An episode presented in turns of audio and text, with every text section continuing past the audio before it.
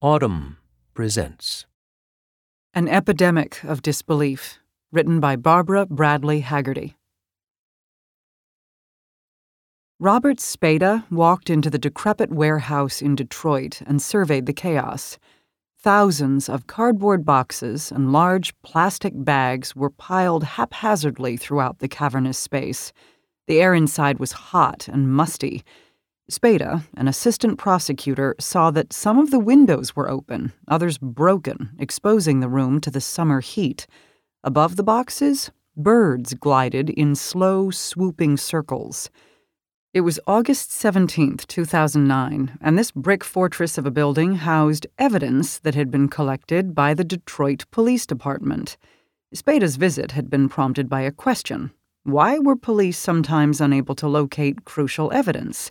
The answer lay in the disarray before him. As Spada wandered through the warehouse, he made another discovery, one that would help uncover a decades long scandal, not just in Detroit, but across the country. He noticed rows of steel shelving lined with white cardboard boxes, 10 inches tall and a foot wide, stacked six feet high. What are those? he asked a Detroit police officer who was accompanying him. Rape kits, the officer said.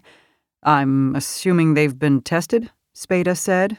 Oh, they've all been tested. Spada pulled out a box and peered inside. The containers were still sealed, indicating that the evidence had never been sent to a lab. He opened four more boxes. The same. I tried to do a quick calculation, he later told me. I came up with approximately 10,000.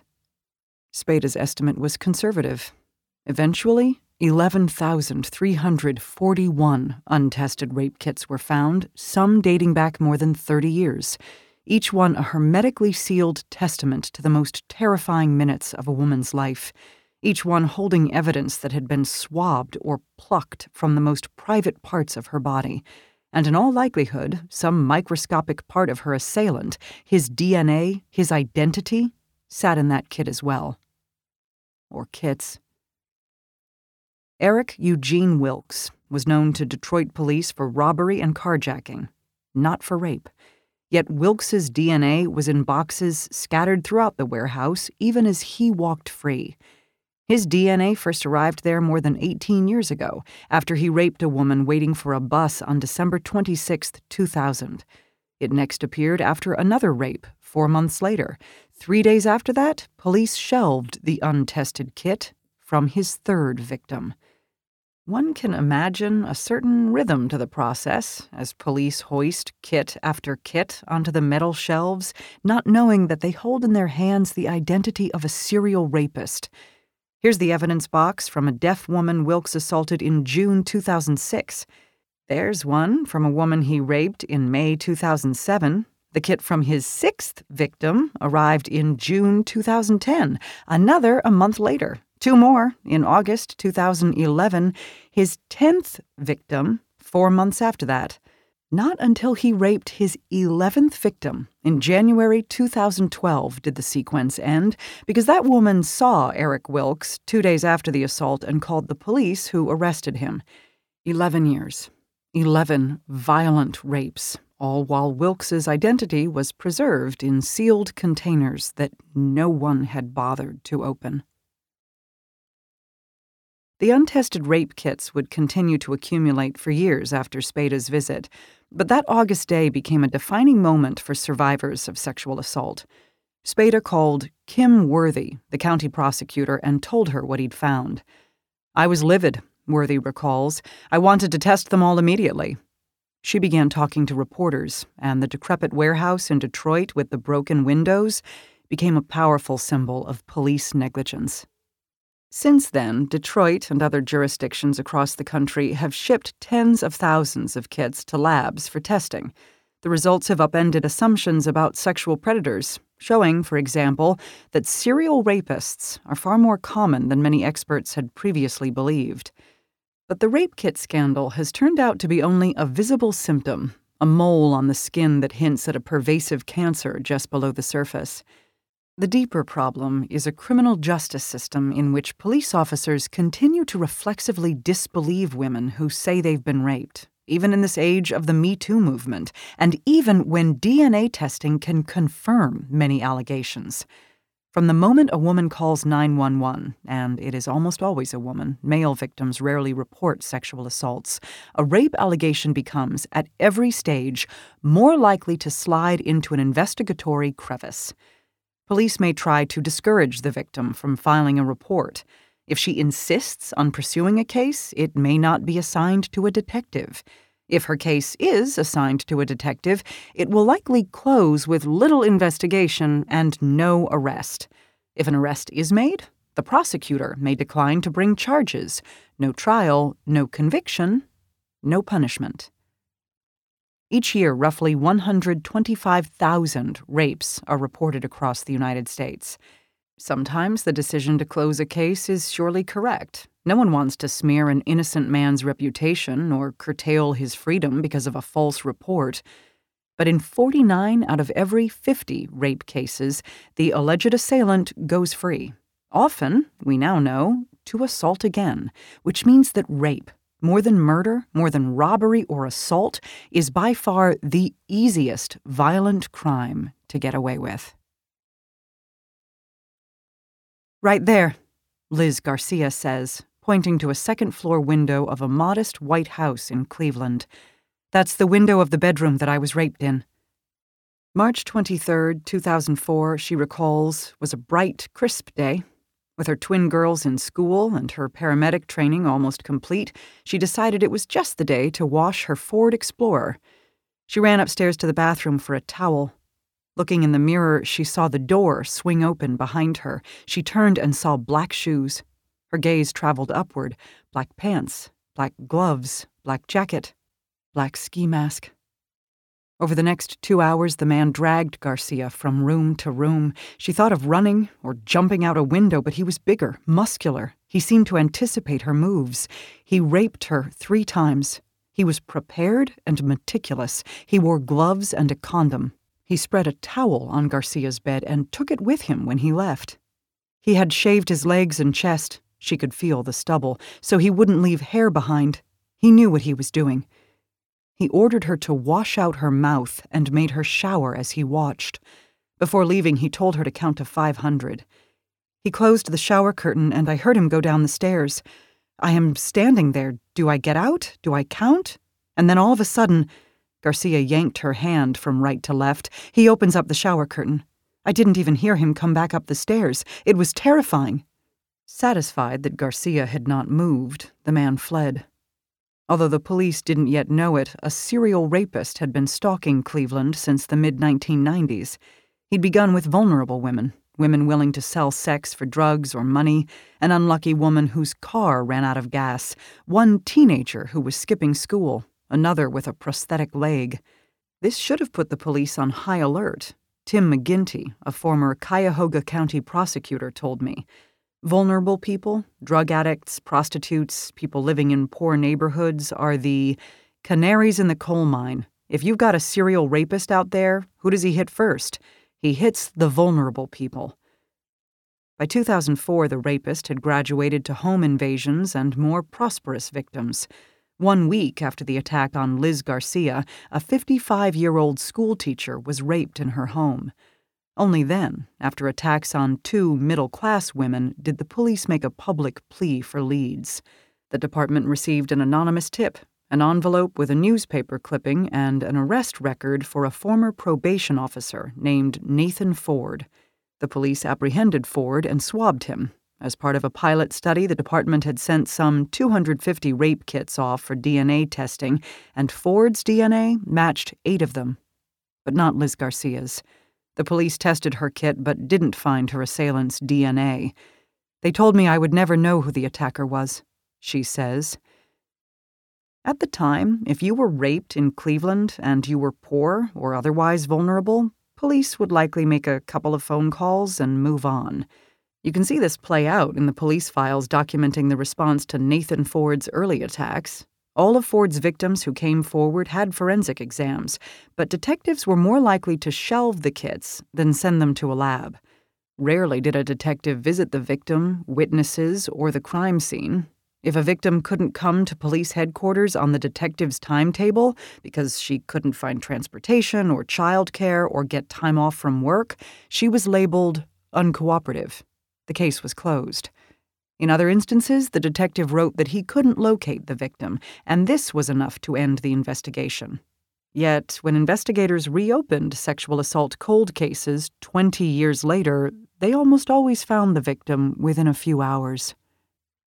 When the Cuyahoga County Prosecutor's Office hired a team of researchers at Case Western Reserve University in 2015 to pore through police files and other records connected to thousands of untested rape kits in Cleveland, they quickly spotted the same pattern. In a random sample of cases, mainly from the mid 90s, they found that the notes from many police investigations barely filled a single page.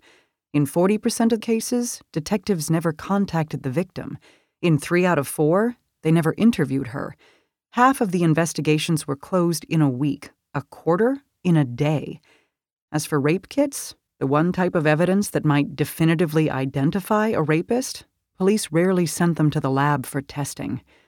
Granted, testing a kit could cost more than $5,000 in the late 90s and 2000s, but during part of that time, the state was paying police departments to send in evidence. And even when the cost of testing a kit dropped to less than $1,000, police still tucked away the evidence in storage. Ultimately, Cleveland would accumulate some 7,000 untested kits. Nathan Ford's rampage wasn't enough to persuade the Cleveland police to begin addressing the rape kit backlog. What did persuade them was a serial killer. In October 2009, the police discovered the bodies of 11 women buried in the home and backyard of Anthony Sowell, a convicted rapist. Over the years, some of Sowell's intended victims had escaped and reported his attempts to rape them, but the police had never thoroughly investigated their claims. At least one woman had completed a forensic exam. The police had tested the rape kit, but only for drugs in her system, not for the rapist's DNA.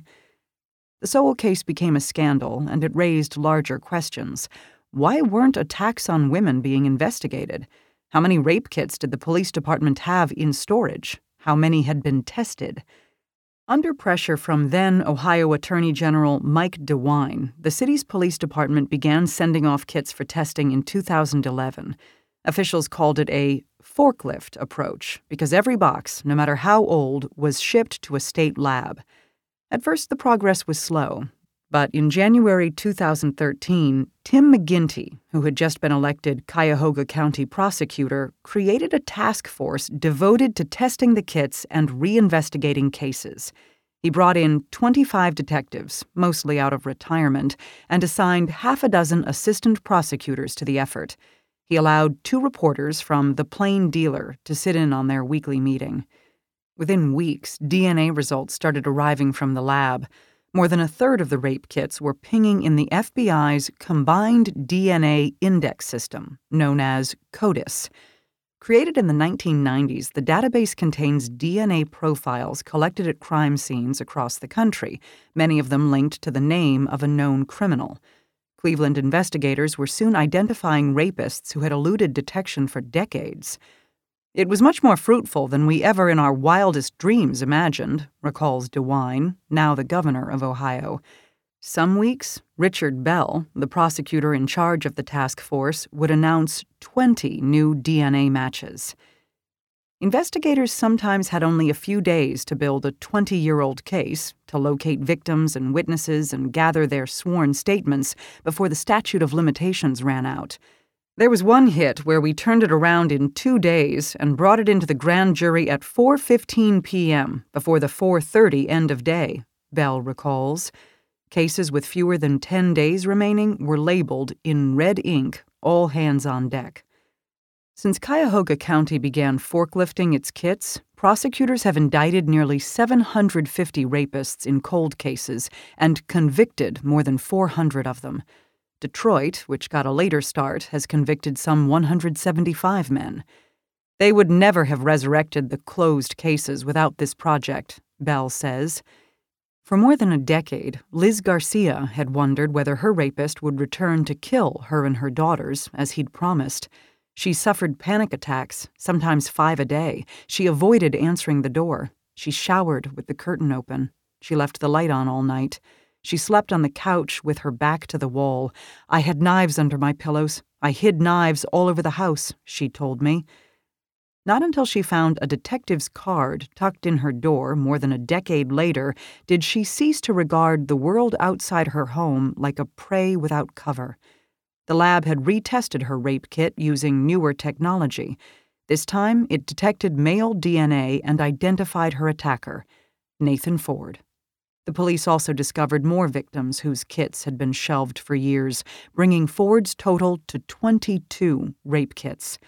By then, he was already in prison and serving a life sentence. Garcia could put away her knives. She still sleeps with the light on. When the members of Cleveland's task force began shipping rape kits to the state lab, they didn't imagine they'd end up fomenting a small revolution in criminology. Yet those evidence boxes uncovered new clues about the behavior of sexual assailants and overturned some basic assumptions about how often they offend, whom they attack, and how they might be captured. Rachel Lovell, the lead researcher at Case Western, reviewed the results of the tests and found herself with a new and superior class of information. In the past, most research on rapists relied on prison records or self reports, that is, surveys of people who answered questions anonymously about their behavior. But here in her hands were the biological name tags of thousands of men who had committed a rape and walked away. It was a larger and far more objective sample of sexual offenders. It was the difference between a pencil sketch and a color photograph. What struck her first was the sheer number of repeat offenders. Of the rape kits containing DNA that generated a CODIS hit, nearly one in five pointed to a serial rapist, giving the Cleveland investigators leads on some 480 serial predators to date.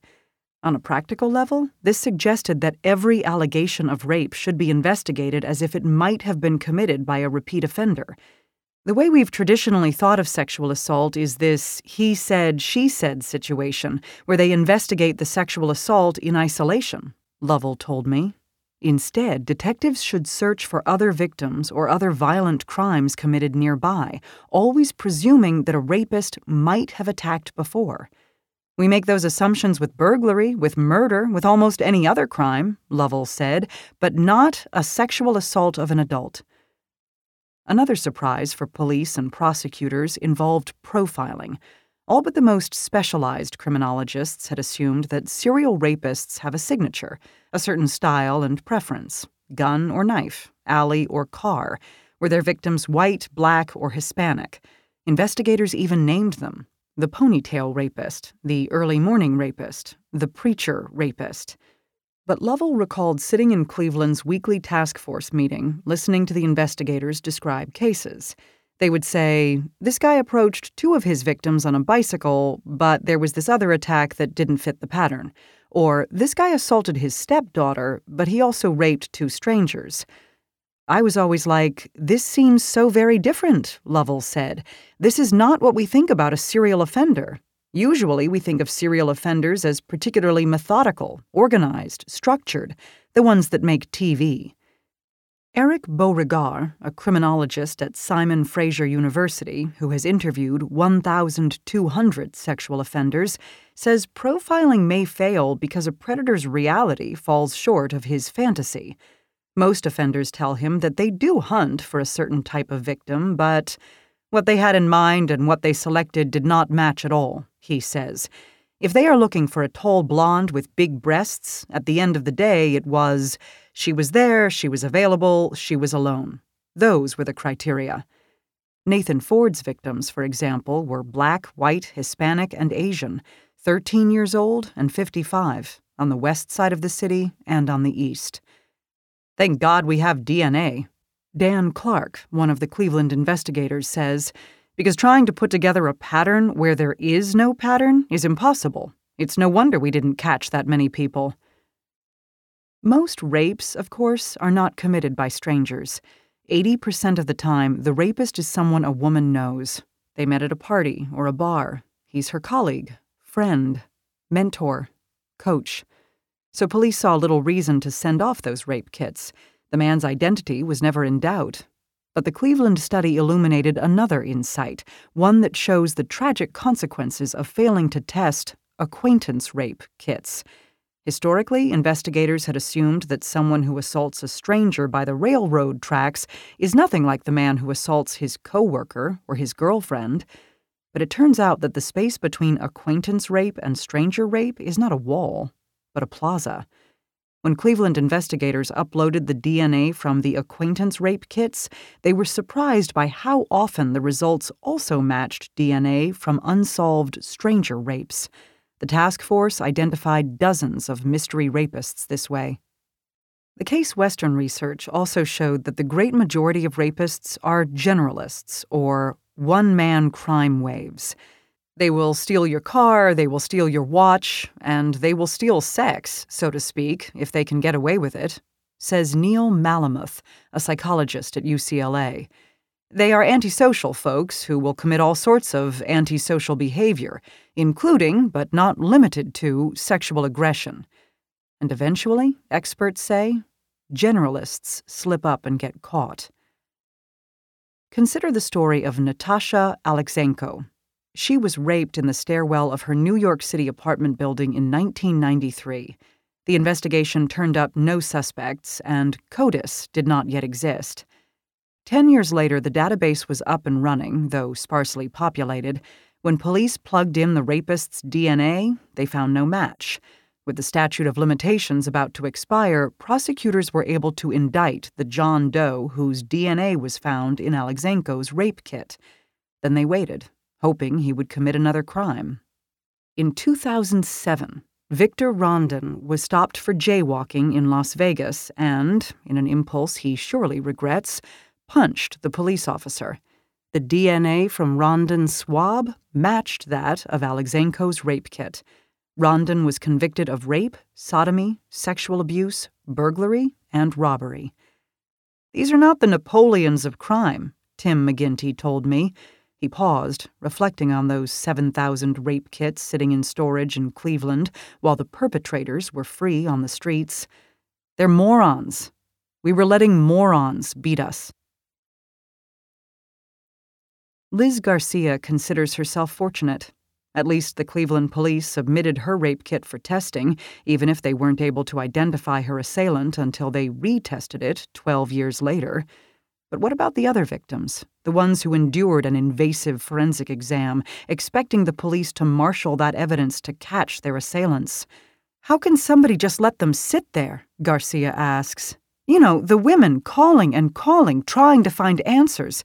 You're giving them some story, and all along, this rape kit is sitting there, not even being tested. No, we don't have anything further, but you could have if you would have tested that kit.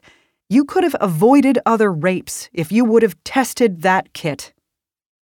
This is the question that haunts every advocate, researcher, and enlightened detective or prosecutor I spoke with. How many rapes could have been prevented if the police had believed the first victim, launched a thorough investigation, and caught the rapist? How many women would have been spared a brutal assault? The federal government estimates that police departments have warehoused more than 200,000 untested sexual assault kits. But no one really knows, because cities and states fight to keep those numbers secret. The Joyful Heart Foundation, an advocacy group started by Mariska Hargitay, who stars in Law and Order Special Victims Unit, has identified more than 225,000 kits through public records requests. But given that 15 states and many large cities have declined to even count the untested rape kits in their possession, the group believes there may be several hundred thousand more. In 2015, the Obama administration launched the Sexual Assault Kit Initiative, SAKI, to encourage cities and states to send untested kits to labs, open new investigations, and prosecute the assailants who had slipped under the radar for years or decades. So far, the Justice Department has awarded $154 million to 54 jurisdictions. It has exceeded our expectations, says Angela Williamson, who has headed the program since its inception.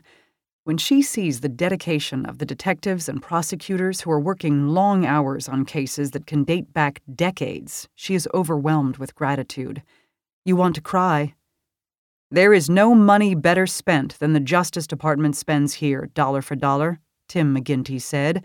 I don't think there will ever be another time in history when so many criminals can be arrested so easily, so quickly, so inexpensively, and with such certainty.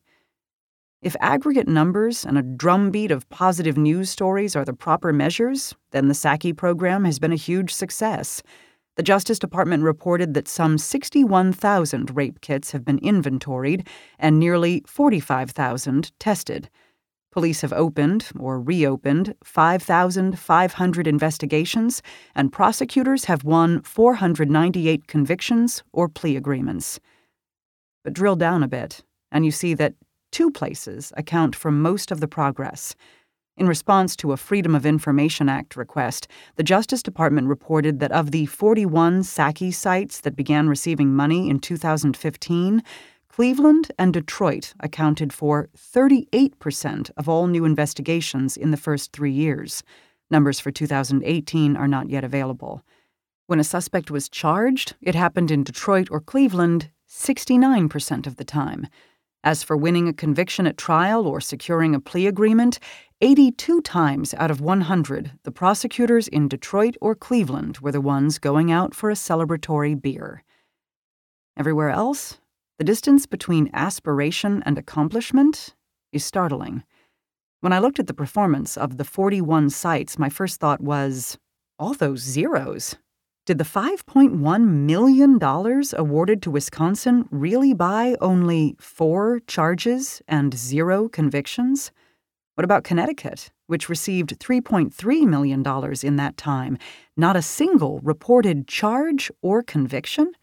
Or Iowa, which can't show a single charge or conviction for $3 million of federal largesse?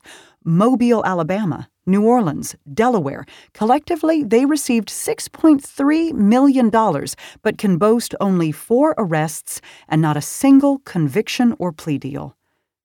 Williamson says the numbers are not a fair snapshot of the hard work that's being done. She says it can take months to inventory kits and send them off for testing. More time still to receive a name from the lab and then launch an investigation, and possibly years to find the suspect and victim and make an arrest, much less convict him at trial. Detroit and Cleveland just got a head start. The longer that these grants are out and the longer these sites have been funded, you're going to be seeing numbers start to pour in, Williamson told me. I was briefly persuaded. In the past few months, several of those sites have launched new investigations. But then I remembered that Cleveland had moved from testing kits to securing indictments in less than 10 months. Once the task force received a lab result, it could gather enough evidence in a 20 year old cold case to arrest a suspect in less than 10 days, because it had the will to do so. Megan Ybos calls the SAKI program a big charade. Ybos was raped in her family's home in 2003 when she was 16. The Memphis police shelved her rape kit for nine years. In the meantime, five other women and a 12 year old girl were raped by the same man. When Ybos discovered in 2012 that her kit had never been tested, she began a public fight with the city, talking to reporters, questioning officials at public hearings, and finally suing the city in 2014 the Memphis police admitted to having 2,000 untested kits, a number they later raised to more than 12,000. Still, SAKI officials and women's advocacy groups have praised Memphis. With the $4.5 million the city received from the SAKI program, it has sent all its kits for testing, and according to numbers submitted to the Justice Department, it has opened more than 1,000 new investigations and won more than two dozen convictions or guilty pleas more than most other SAKI grantees. YBOS counters that city officials for years misled the public about untested kits and continue to fight victims seeking compensation. The funding and praise Memphis has received, that could be seen as rewarding the worst actors, she says. It's true that the national backlog of untested kits is shrinking. States are also passing laws to ensure that rape kits don't languish in storage rooms in the future. But you can test every kit in the country and not solve a single case if you don't follow up on the leads. Rebecca Campbell, a psychologist at Michigan State University who analyzed the lapses by police in Detroit and now trains detectives at SAKI sites, says that officials in some of those jurisdictions have told her they intend only to test kits not to actually prosecute the men who are identified. Rachel Lovell of Case Western has heard this too. If you're not investigating or following up on the testing of those kits, what's the point? She asks. It simply becomes a piece of paper in a file. Why would officials decide not to pursue these cases? Campbell and Lovell point to the same factor law enforcement's abiding skepticism of women who report being raped. This is a problem with no easy fix, says Dan Clark, the Cleveland detective who conducts training programs across the country for SAKI.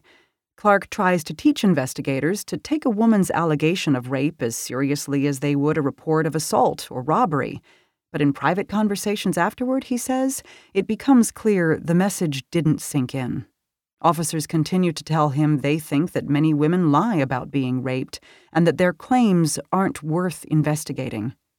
This is that sort of intractable belief that we could not seem to shake. Campbell compares her training sessions to the movie Groundhog Day. I'm hearing the same things I heard in Detroit back in 2010, 2011. It's just in a different city, but it's the same basic idea over and over again. She stresses that these are the departments with good intent, the ones that have applied for money and committed to addressing the rape kit crisis. After many of her sessions, Campbell feels euphoric, sensing that at least in that room and on that day, people have signed on to the message. Then, when that feeling wears off, I think about who isn't at this meeting, who didn't apply for SAKI funds, and that's the majority of law enforcement agencies and prosecutors' offices throughout the U.S. Do we know how those departments are doing? I ask. It's a black box. Amber Mansfield's story offers a glimpse into that black box. Mansfield, who is 39 years old and lives in Minnesota, admits to having a colorful history. After her parents lost everything to their crack addiction when she was nine, she bounced among foster homes, lived on the streets, and spent time in a juvenile detention center.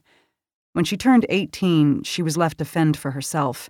In her early 20s, she picked up a conviction for drug possession and served one year, and a misdemeanor charge of prostitution. Since 2005, however, she has had no serious run ins with the law. She earned her high school diploma, fled her sketchy Minneapolis neighborhood, and, nine years ago, gave birth to a daughter who is the center of her life. They now live in the town of Mora, population 3,500, in a white clapboard house with a bicycle in the front yard and an SUV in the driveway. I visited Mansfield on a rainy day last fall. She greeted me shyly, and as we settled into a deep couch in her living room, she began to unspool her story. In 2011, Mansfield started corresponding with Keith Washington, a childhood friend who was then in prison for assaulting a police officer. Or so he said. Pretty much everything was a lie, she told me. She would learn, too late, that he had been convicted of raping and beating his girlfriend. After he was released, in May 2015, they began spending time together as friends. He wanted more, but she hesitated. He had a record, and she had a daughter to consider. On the night of July 22, 2015, Washington flew into a rage, took Mansfield's car keys, and locked her in the bedroom of his sister's house. He hit her, pinned her to the ground, tightened his hands around her neck. This is what it feels like for the last breath to leave your body, he told her before she passed out. When she regained consciousness, he begged her to forgive him, but a few hours later, he raped her. After a forensic exam at the hospital, two police officers arrived to take her statement. They peppered her with pointed questions. The interaction seemed more like an interrogation than an interview. She read the doubt in the officers' faces. It's my word against his word, she said. I mean, a sex offender and a prostitute? You do the math. It was, apparently, a quick calculation. Mansfield assumed they would run a background check on her as well as on Washington. She was half correct. The officers looked at her record, but not his, and sent the report to Lieutenant Michael Sauro, who headed Minneapolis's sex crimes unit. I recently met with Sauro, who is now retired, to discuss Mansfield's case. He recalled seeing that she had a prostitution charge on her record. I'm thinking, whoa, wait a second here. How much resources am I going to spend if you're that, how should I say, careless with your own self? Sauro told me. So after reading three or four paragraphs, I said, to hell with this. We're not going to spend any time on this. So that's probably why I did not even waste my time running his criminal history. Sauro developed a hard nosed cynicism during his years on the job. People lie, he reminded me several times as we sat in his living room. He then explained that when prostitutes report a rape, it's typically just a deal gone bad. They want revenge for non payment. But, I countered, Mansfield's one prostitution charge had been a dozen years earlier. Yeah, Sauro said, but that lifestyle keeps dragging you back. Had anyone taken 20 minutes to enter Washington's name into a criminal database, he or she would have seen that Washington was a level 3 sex offender, considered the most violent and most likely to reoffend. Instead, Sauro redlined the investigation, shutting it down without assigning it to a detective. Washington was never interviewed by the police. But he did hear about the allegation, prompting him to threaten Mansfield by phone and text. It was all day, every day, she said. Mansfield called the station again and again to learn the status of her case. She never received a response. Finally, I just couldn't take it anymore, she said. I called the up aboves and just told them, listen, you guys are putting me in more danger than you're doing any good. I'm done. Fuck all you guys. That's it. Sauro remembers the conversation. When she said, nah, I don't want to prosecute it anymore, I wasn't going to beg her to follow through, he told me. He paused. But if I would have known he was a level three, I would have begged her, okay? Months later, Keith Washington was arrested for assaulting two women a few hours apart. He had choked them and left them unconscious and partially undressed on the street. If they would have done their job and got him, Mansfield said, these other two ladies would have been all right. Sauro dismissed this claim as conjecture. In the end, Washington was convicted for assaulting one of the women and is serving a 15 year sentence. The other case was dropped because the woman was unavailable to testify. Police questioned him about assaulting Amber Mansfield. He denied the allegation, and given the complications in the case, her history, their history, prosecutors declined to try him for the attack.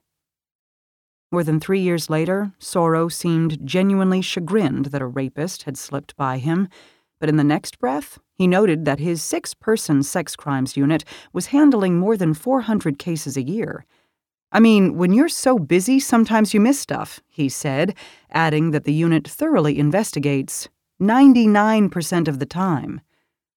Perhaps, but how would anyone know? The lapses in Mansfield's case didn't come to light until Washington assaulted the two other women. Only then did a detective call her, ask about her assault, and persuade her to testify against him in the other woman's trial. How many other cases have been closed with little or no investigation and locked away in a filing cabinet, leaving the victims with no answers and no recourse? I learned about Mansfield through a devastating series of articles in the Minneapolis Star Tribune. The paper analyzed the police files from nearly 1,500 sexual assault cases across the state that had been closed in 2015 and 2016. You look through these case files and you see a witness name and you're thinking, okay, they're going to interview this witness, recalls Brandon Stahl, one of the reporters. And they don't. You see evidence that could be tested or collected, and they don't do that either. In 65% of the cases, Minneapolis investigators failed to interview the victim. Even when detectives had the name of the suspect, more often than not, they didn't question him. In the end, only 9% of the cases resulted in a conviction. No doubt the detectives struggled under a crushing workload. The paper found that sex crimes detectives juggled three times the caseload of homicide detectives.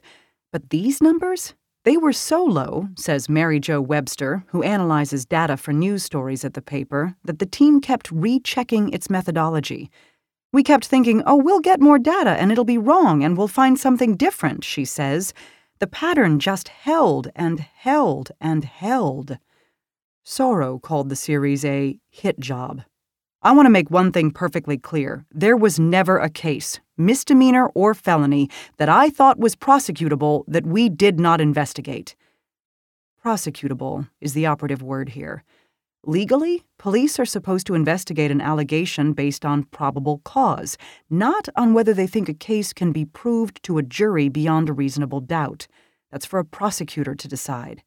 But redlining means that police shut down an investigation without informing a prosecutor of its existence and fail to gather evidence in what might turn out to be a winnable case. After poring over hundreds of investigations, Stahl noticed a reverse domino effect. Prosecutors look down the road to juries, which studies show tend to be older than the general population, more conservative, and more skeptical of rape allegations by vulnerable victims such as Mansfield. Predicting that the jury won't convict, they decline to prosecute. Police see prosecutors declining all but the inevitable wins and think, why investigate this case when it will never see a courtroom? And that, Stahl says, is where the victim is often left out in the cold. Sauro sees it differently. Why would I present a case for charging that's not going to be prosecuted? He told me. If you want paper shuffled, let's start shuffling the paper. Let's go cut down some more trees. But that's not justice. It must be an unenviable job for any detective or prosecutor trying to discern the contours of truth in the half light of the most intimate of crimes one in which there are usually no witnesses and no evidence except the woman's word to prove that the sex happened against her will.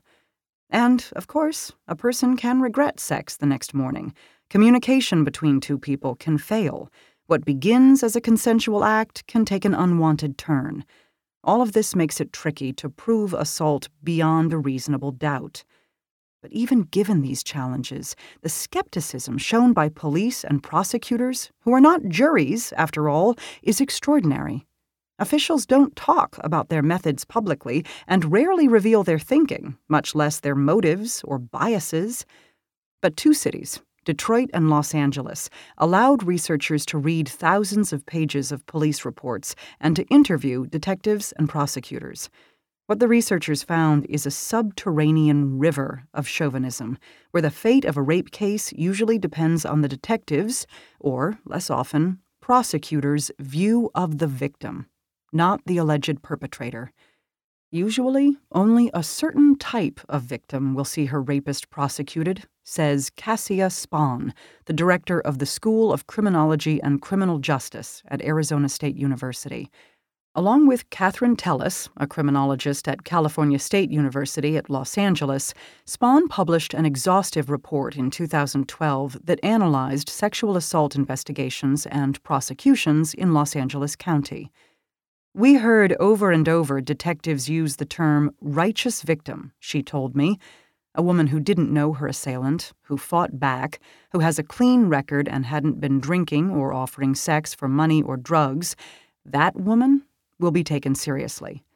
Spohn recalled a typical comment If I had a righteous victim, I would do all that I could to make sure that the suspect was arrested, but most of my victims don't look like that. In cases of acquaintance rape, detectives expressed doubt and blamed the women. They spoke skeptically of party rapes, in which women drink too much and make bad choices.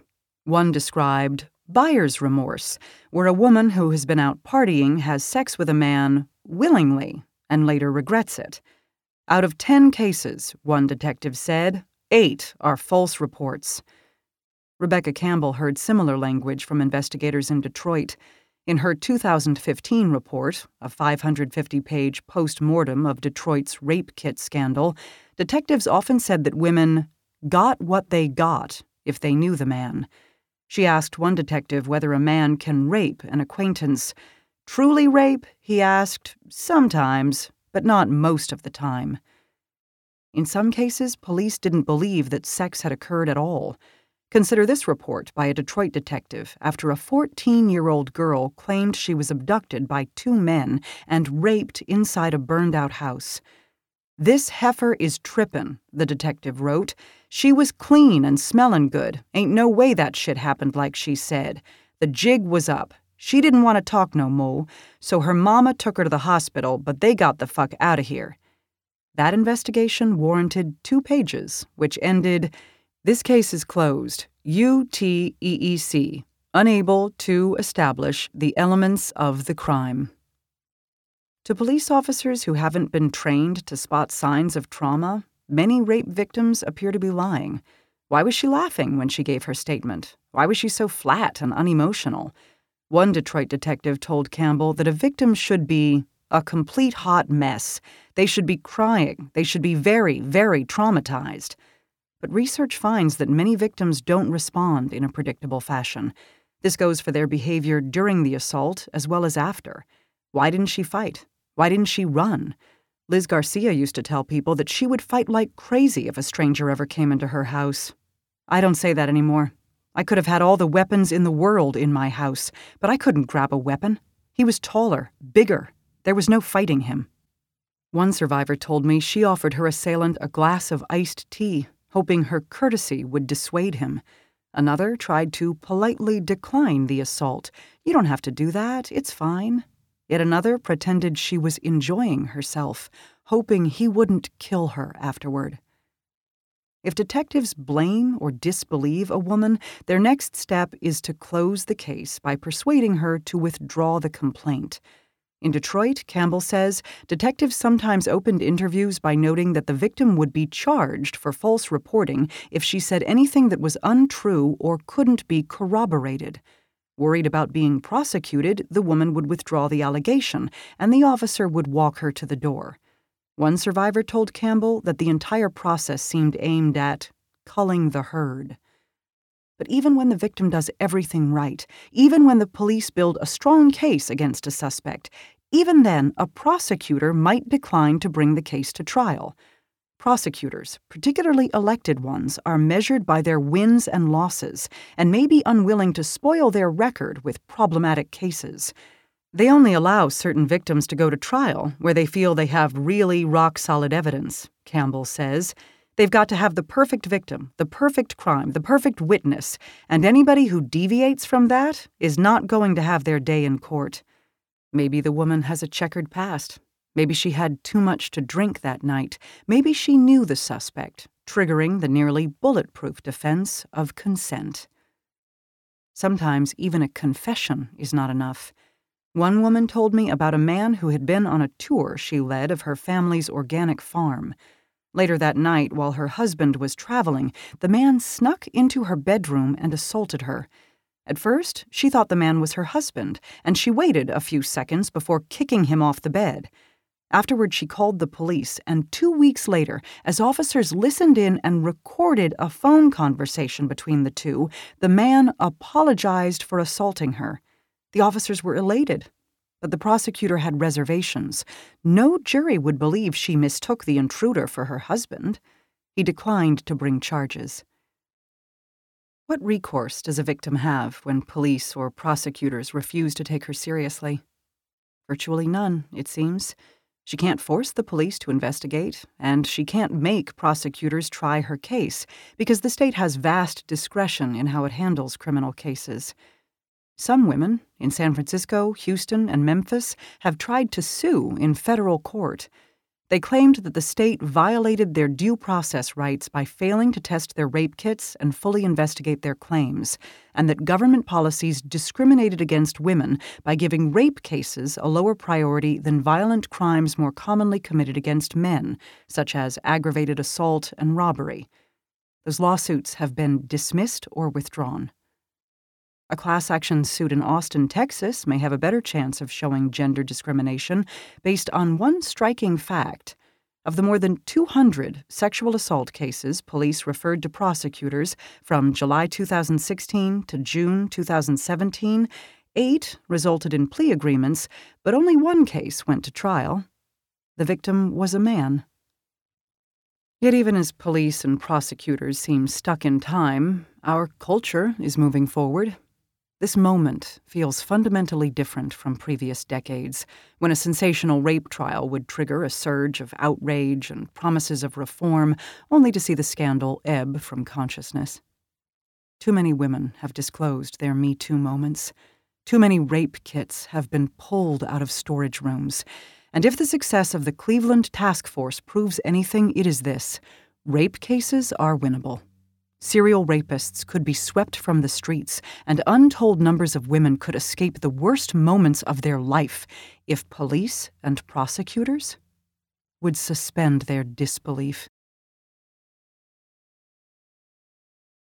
If you enjoyed this production, find the best long form articles read aloud in the Audm app, available now for iPhone.